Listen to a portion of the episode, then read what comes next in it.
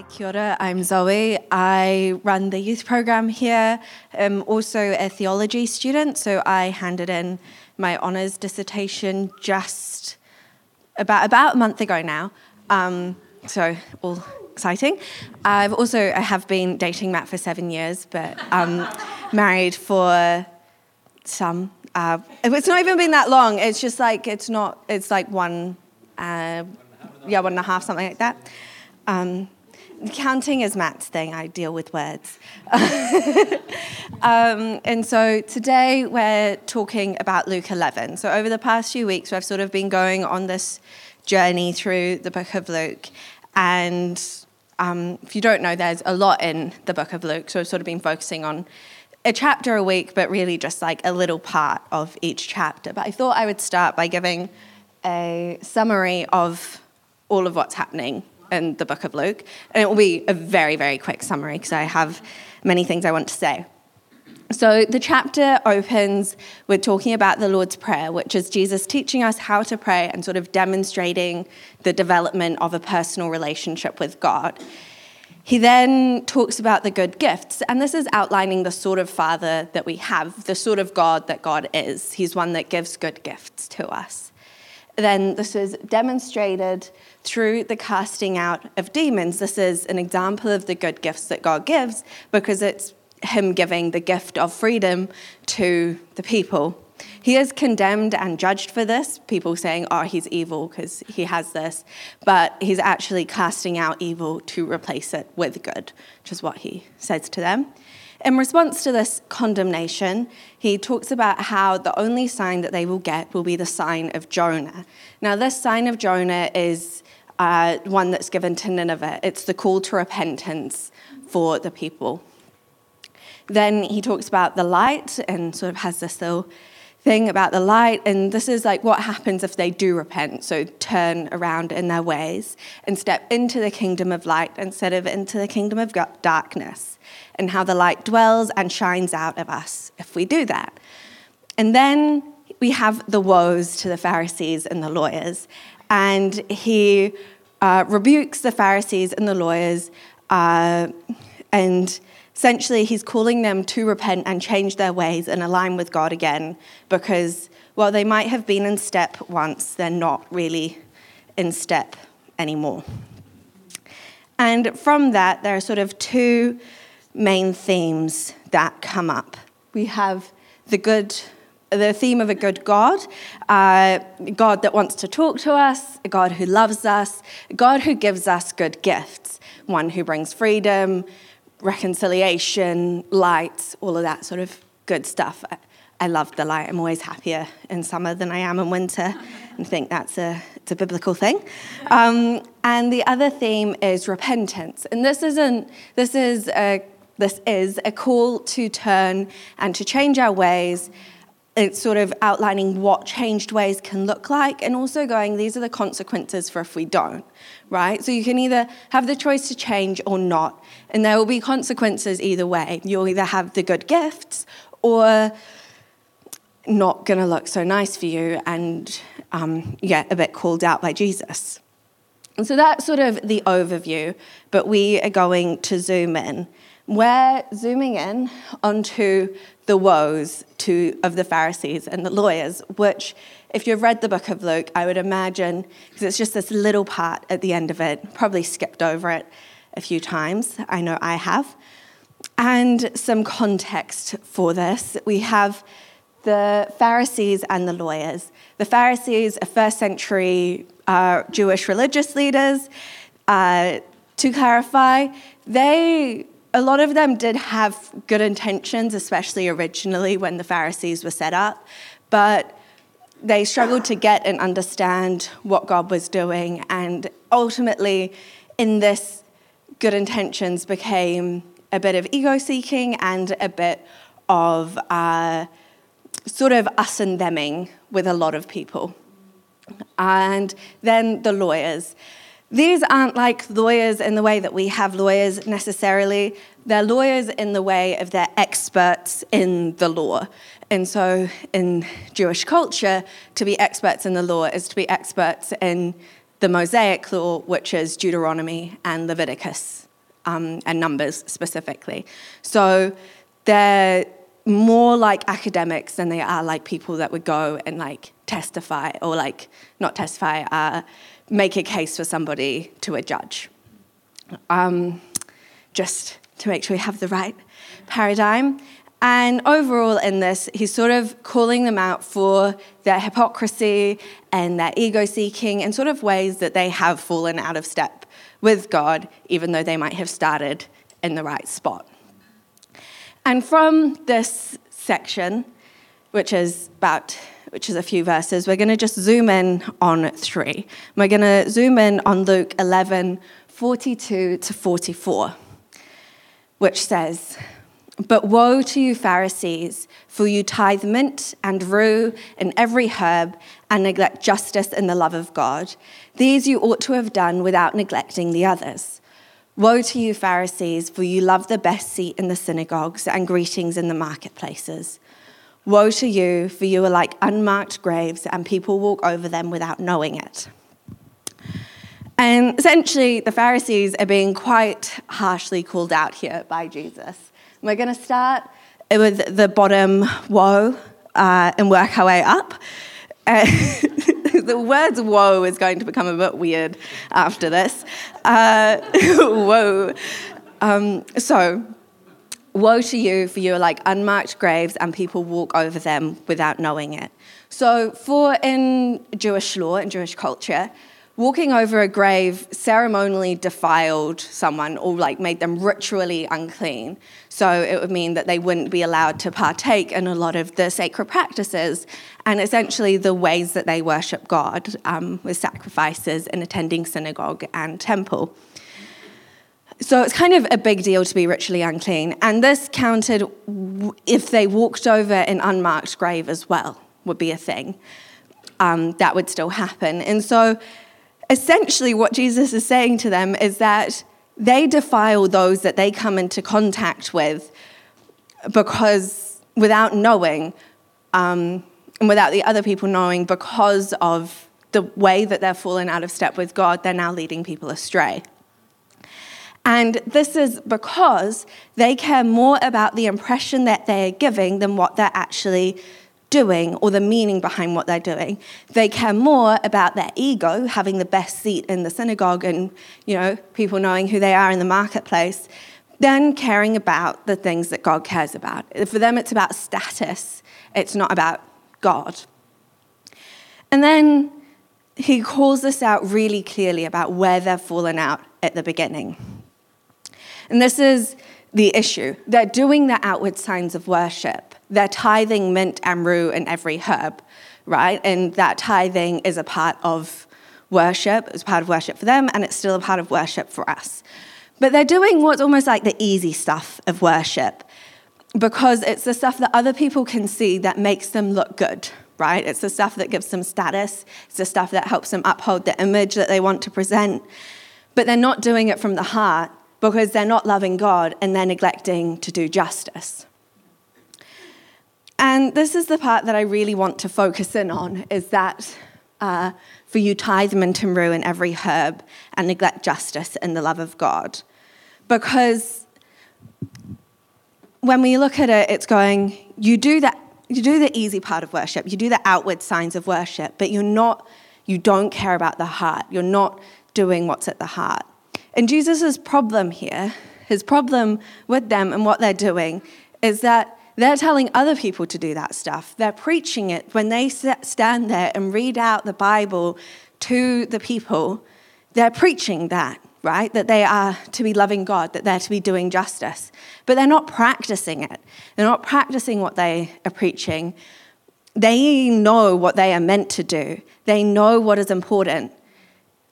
And they're not doing it. And that sort of brings more condemnation upon them because they know better. They have no excuse of ignorance or anything like that. They know.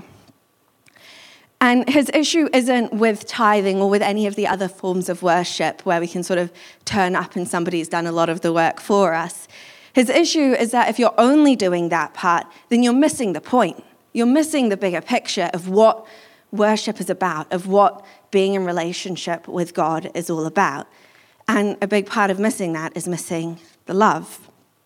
And so he doesn't just leave them at like, you do this and you don't do this. He is telling them what they need to do, right? He's giving them an instruction in that this is where you've gone wrong, so therefore this is how you do right, is by continuing to do the worship. You should continue to do that one without neglecting the others. They should continue to worship and do justice and love God. And these things, it's because to have a good theology of worship, which leads to a good practice of worship, we need to have a better understanding of justice, because that leads us to a better practice of justice, which leads us into better worship, because justice and worship are very, very linked, even though we don't always see it. And this is called out a lot in the Bible, in the Old Testament, where God is going, you do this, you tithe, you do your sacrifices, you lift up your pretty fragrances for me, but you don't care about the people and you don't care about me. So he's going, these two things have to be done together. They have to be done in tandem. And this is because our worship to God flows from and builds into our practice, our love of God, and doing justice. And it's about keeping what is the purpose of worship? Why do we worship? And then having a life dedicated to what that is. And that will look like a life where we show love to God and we do justice. And so it might be easier for us to get how worship can be loving God, right? It's sort of worship is kind of singing love songs to God, so that link seems a bit more clear. But you might be sitting there going, okay, I get that. What do you mean by doing justice, Zoe? What do you get? I'm so glad that you asked. I could talk about this for a really, really long time, but I won't because I don't have the next 3 weeks. But justice is an expression of worship. To love God looks like doing justice, and worship is an expression of our devotion and love to God. This is why we sing songs of praise to him. This is why we tithe our money, it's showing our devotion to him. And those are both very, very important parts of it. But the practical elements of justice, especially what we think of as social justice, but what in the Bible is actually called justice, so it's like the most justice is what we call as social justice. So we separate it where the Bible sees it as like one whole thing. We'll talk a little bit more about that in a second. But the practical elements of justice can also be a part of this. These are things like feeding those who are hungry and giving them food, or clothing the naked, or giving water to the thirsty, giving money to the poor. That is expressing our love to God through our love for others, because our love to God, our love for others is shaped by our love for God, right? We love others because God loved us. And justice is more than just an expression of worship, but that's sort of a big area where they overlap, is that sort of practical outworking. Worship can and is a part of the ultimate justice that God has for us. And so we kind of need to get what that is. What does this mean? And I think over the past year, I wrote my dissertation on truth and justice. So I did a bit of Bible deep diving. And one of the things I think that changed completely how I see truth and justice was looking at some words and how they connect. I missed a slide. To love God looks like doing justice. There we go. But justice and righteousness. Two words that are a lot more interlinked than we often give them credit for. And this, to me, sort of cracked open a whole lot of things and ways of thinking about justice for me this year. And this is biblically. So you have these words. You have mishpat and tzedak, which are the Hebrew words. And you have dikasin and chrysis, which are Greek words. And these words, there are 4 words in the Bible that are all translated to justice, along with a few other things. That's because, but the key things that they're translated to are justice and righteousness, right? So right in the very heart of the word and what the word means in the Bible, when every time we read justice, it's also we're reading righteousness. And every time where we read about being righteous and God making us righteous and the righteousness of Christ, we're also reading about justice, right? We following? Yeah, awesome. So to be right and made righteous for God, as it talks about a lot in the book of Romans, for example, means to be just or to be justified by God, right? But it also is a call that when we are called to be righteous, we are called to be just, right? So we're called to do something outward. It's not just inside us. It encapsulates everything that we do. And this is because justice is about right relationship with God.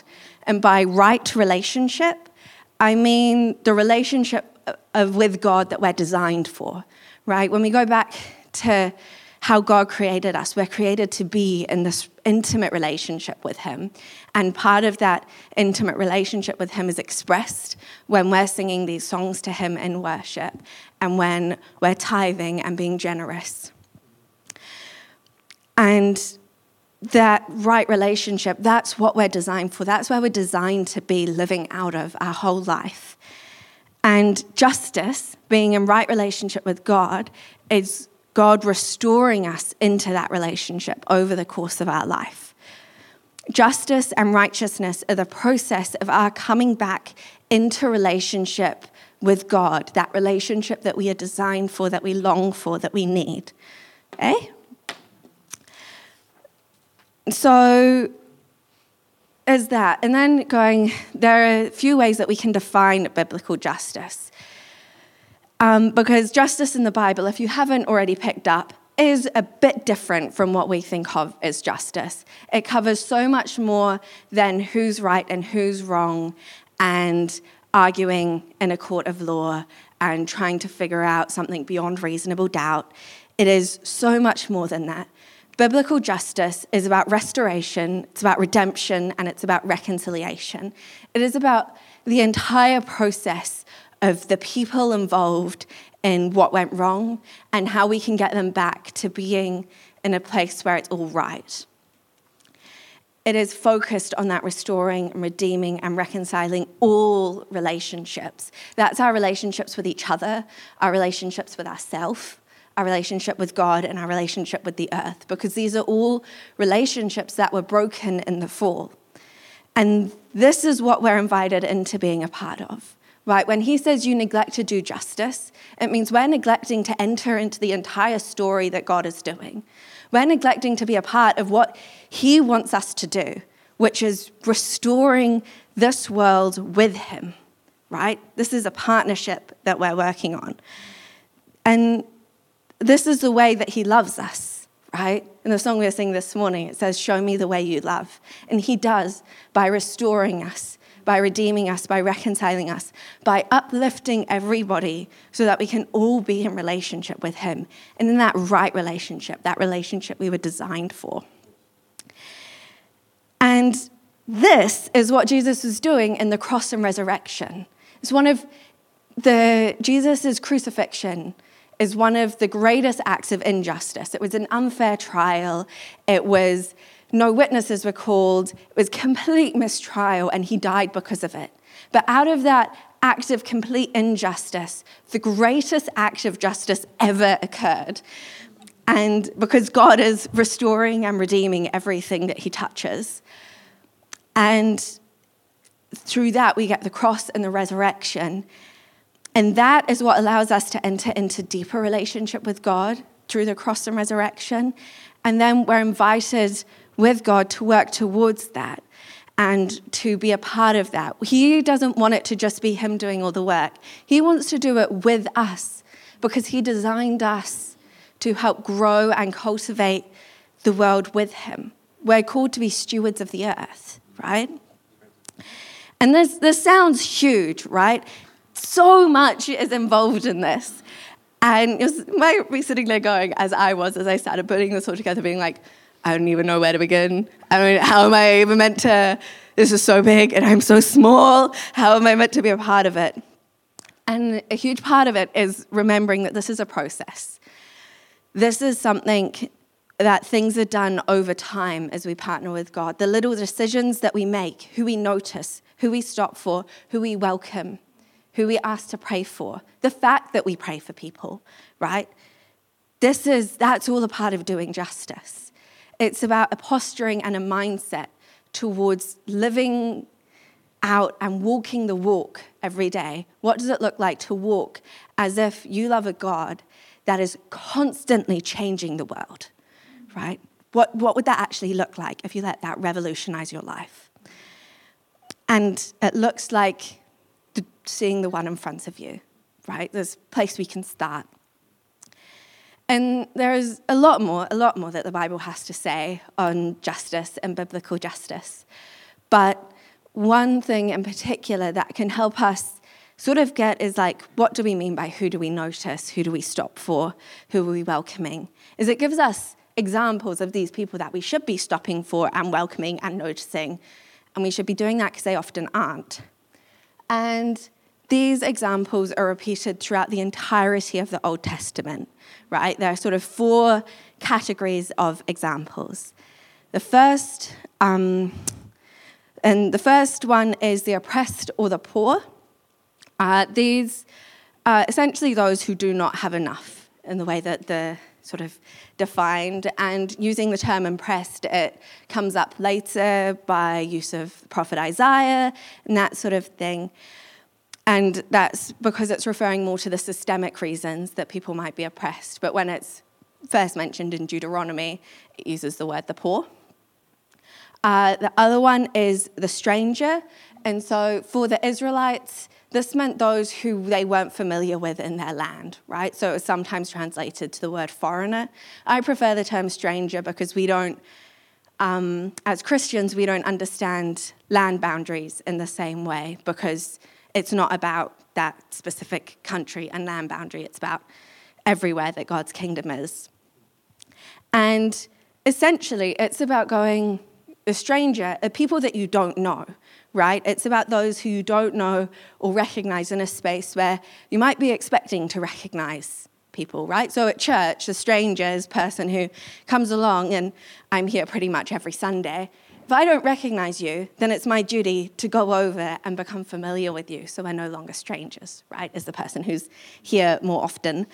You have the next two categories sort of go together. So you have the widow and the orphan. And those are sort of capturing these ideas of those who might need support, who are going through grief, who are going through loss, who might have lost something that fundamentally changes the entire way they can live their life, right? For the widows in the Bible, women weren't allowed to work in the same way, and so it meant they lost their entire security when their husband died.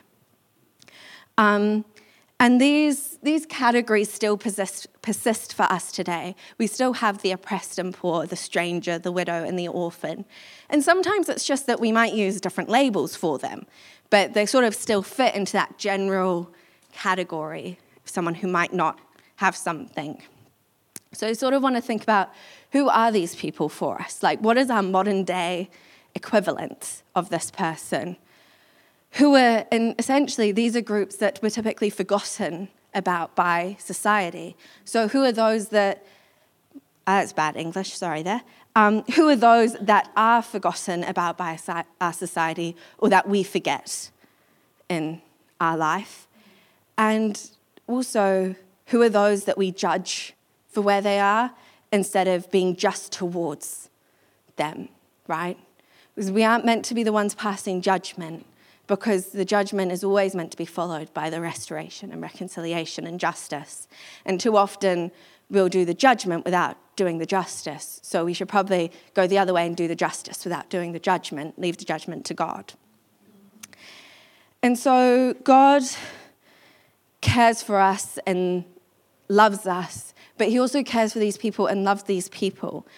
And justice is us loving them because God loves them, because God made them, because we're all made in the image of God, right? And so doing justice is loving those who are hard to love, who we might have to, might find it difficult to love or care for, that we might judge for their condition or what we think they're going to do with the help that we give, all sorts. But that's not our place. Our place is to do the justice, to do the restoring work. And we're not doing it alone. We're not doing it alone. This is all in partnership with God, right? We're not doing it out of our own strength, through our own resources, because on our own, we have no strength and resources. We're doing it out of God's strength and resources. So we're going to tie all of the things together, a strand of worship, of our love for God and justice, and sort of bring it all together. So worship is an expression of our devotion and love to God, right? This is our faith, is, you know, our devotion and love to God. That's the foundation of a lot of our faith, right? Is that we have a God who died and rose again for us, and because of that we love him. And faith, if not accompanied by action, is dead. And so let us love then with action and in truth, instead of just in words and empty speech. Those two things taken from James and 1 John, where he talks about those. Then you have in John 4:11 and 1 John 4:11 and 1 John 4:29, he says, "Beloved, if God so loved us, we ought to love one another. And we love because he first loved us." So our love for God propels us into loving somebody else, right? It never stays just here with me. It's never just about me. I am saved for a community, and I am saved by the community of God, for the community of the people that he loves, right? So it's always about going forwards and going out to the other. And so if our worship is an expression of our devotion and love to God, and our love to God is meant to propel us to love others, then worship is loving those who God loves. And that is doing justice. In the biblical sense, is loving those who God loves. And so that is to express our worship, is also to do justice. If we're only doing part of worship, we're missing the point. And God is just with us, and just towards us, is he wants to restore our relationship with him. And we are a part of that. Both of us, both God and me, are a part of us restoring our relationship together. Otherwise, it becomes a really one-sided relationship. God can only do so much. I have to at least say yes. And part of that partnership with us, between me and God, is he then is then going out into the world and helping him restore his relationship with other people, right? We're called to be Jesus' hands and feet. We're not called to be the brain, not called to do that, the thinking of like, how am I meant to do this? We're just called to do it, right? And he'll do the thinking.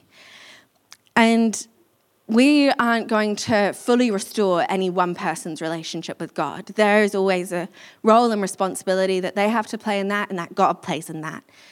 But we're meant to play a part in God's restoration with the other people. And we're meant to play a part in God's restoration of our relationship with ourselves. We're meant to play a part in God's restoration of the entire earth, right? And we start by noticing people, by talking to them, by stopping for them, by being there for them, right? Following? Cool. This is a lot. But the heart of it is that the reason it is so sad that the Pharisees neglected justice and their love of God is because it meant they were neglecting to love their neighbor and love the Lord their God, right? And that means that they had missed the entire point of the good news for the Israelites, and missing the entire point of the good news of what God was doing then. And we don't want to miss it, right? We want to be a part of it. We want to see that restoration. That's part of what praying for revival is praying for that restoration. And there are lots of different spaces that we might feel like we need that restoration. And as I've been praying over this talk in the past week, there have sort of been three groups coming to mind. So there are those that are in need of that personal restoration relationship with God. It might be that you've never partaken in that yourself, so you don't really know what it would look like, but you feel that maybe now is the time to take that step. Or it might be disappointed prayers or that sort of thing, where you're just going, there is something broken in my relationship with God at the moment that needs fixing, even though I do have a relationship. Or it might be that you don't really know what a relationship with God is, but that's part of it being restored. There are those who find it hard, that there are spaces that they know that they're called to in life that are in need of reconciliation and restoration. And it might be a space that's hard to step into, so you know you need to step into it. Or it might be that there are broken relationships in your life that are in need of that reconciliation and restoration, and you can't do it on your own. You need to step into that partnership. And then there are those who are like, yeah, totally want to do more and partner with God in that. No idea where to start, right? So I'm going to get us all to stand up, right? Following. And if you feel like you don't fit into one of those categories, don't worry. They might not, but that doesn't mean this is the end for you. God's still doing more. No. So for those in need of that relational restoration, whether that's never stepping into it before, or you feel that there's some work that needs to be done with you and God in that space, then I'm going to ask you to make your way over to where the cross is. For those that find it hard, and there are the spaces and relationships where they need that relational restoration, or the space where they know they need to step into it, but that's really hard because it's a certain vulnerability that's required in that, and I'm going to ask you to make your way to the drum kit. And for those that want to do more and partner with God in that space, then you want to move to sort of just the front aisle area. Okay, you can move. I hide here under your shade. I'm held here, covered by grace. I lean in as you call.